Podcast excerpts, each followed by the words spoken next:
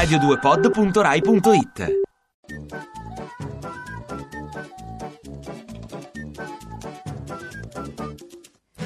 Ma oggi che bellezza c'è panata del tennis il più gran campione che abbiamo. Ma da scienziato tu impanata quando hai capito che ti stavi a trasformare. Boh, chissà quando. Da giovane però, molto giovane, verso i 14-15 anni. Avevi un rito scaramantico tu prima di entrare in campo che facevi Adriano. No, prima di entrare in campo niente. Nel campo ero maniacale perché mettevo sempre nella stessa posizione l'asciugamano, la racchetta, la bottiglietta d'acqua e non cambiava mai. E ogni tanto avevo anche dei chiodi arrugginiti storti dentro, dentro la sacca. Ma è stato un periodo così un po' stupido della mia vita. Che ti annoiava nel tennis che cosa? Un po' ti annoiava. Mi annoia tutto quello che non mi stupisce, per cui quei giocatori così piatti, mm, anche bravi per carità, però di una noia mortale. E questo proprio non piaceva, non mi piaceva proprio. Agonismo ti fa uscire fuori da te, tu l'hai detto, ma come hai fatto a rientrare? L'agonismo, l'agonismo o ce l'hai dentro oppure è difficile costruirselo. Eh, Quando dicono che il giocatore c'ha cuore eh, vuol dire tante cose, però non basta. Per fare l'atleta a livello mondiale servono- serve soprattutto la testa. Ma il giorno dopo aver lasciato ti ricordi che cosa hai fatto tu in quel giorno dopo?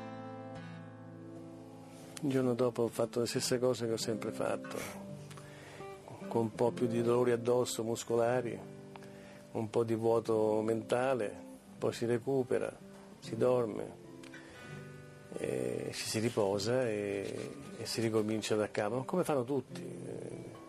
Il lunedì mattina ricominciano a lavorare.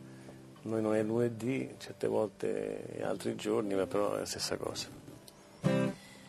C'era un ragazzo che come te amava le tue racchette, le regalate a lui perché ora vorresti incontrarlo. No, questa è una vecchia storia che quando ho deciso di smettere di giocare, dopo una- un incontro di Coppa Davis, un bambino mi chiese se regalavo una racchetta, io invece ne regalai sei perché erano le sei racchette che avevo con me e stavo tornando a casa. Adesso questo ragazzino ci avrà almeno quasi 40 anni, per cui chissà che fine ha fatto. Non l'ho più incontrato. Mi farebbe piacere incontrarlo? Bah, forse sì. Non c'è, non c'è nel tennis di oggi cosa non c'è. Non c'è più tanta poesia, non c'è più... Il sound è diverso, no? Voi che fate musica dovete capire, proprio il sound è completamente diverso. Siamo passati da un... eh, come posso dire, un... eh, oggi è quasi un, eh, un, una musica elettronica estrema, o un rock molto violento, invece a me piaceva il rock blues.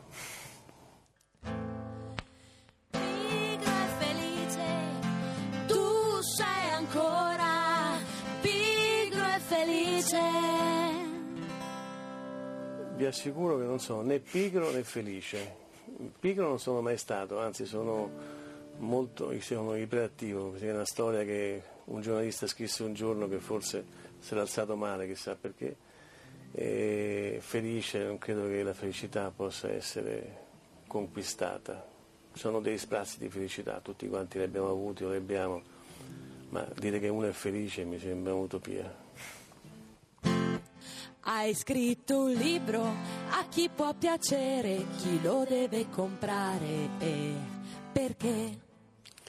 Il libro che ho scritto insieme a Paolo Villaggio, voi non sapete che eravamo, è un libro molto leggero, molto divertente, molto umoristico, che raccontano il nostro girovagare, le nostre, come dire, pazze estati piuttosto che un in giro per il mondo, io, Paolo, Villaggio, c'era Ugo Tognazzi, c'era tanti altri personaggi, ma era un, era un momento del, di questo nostro paese che veniva da, dagli anni del, del, terrorismo, quei anni bui, così, i primi anni Ottanta c'era molta voglia di spensieratezza e, e soprattutto di cazzeggiare, questa è la verità.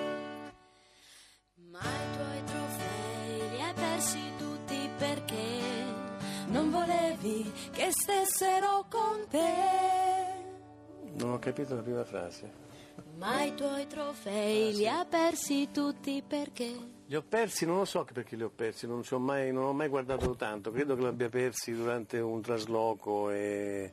ma non ne sento assolutamente la mancanza, anche perché insomma, le vittorie che hai fatto le hai fatte, non è che se guardo, se entro in casa e mi guardo, e mi guardo una coppa divento più felice, anzi forse divento più triste. Giorno, ogni istante, ogni attimo, a chi vuoi dire Grazie mille, grazie mille. Ma credo ai miei genitori che mi hanno dato un'educazione e un'impostazione anche di una vita senza prendermi molto sul serio, senza aver mai come dire, interferito in quello che facevo né tantomeno ostacolato in quello che volevo fare, per cui io ho passato un giovinezza, un'adolescenza meravigliosa, per cui credo che sia il più bel ricordo che ho. Ciao, ciao, ciao Adriano, ciao, ciao, ciao, ritorna presto da noi. Ciao ragazzi. Ti piace Radio 2?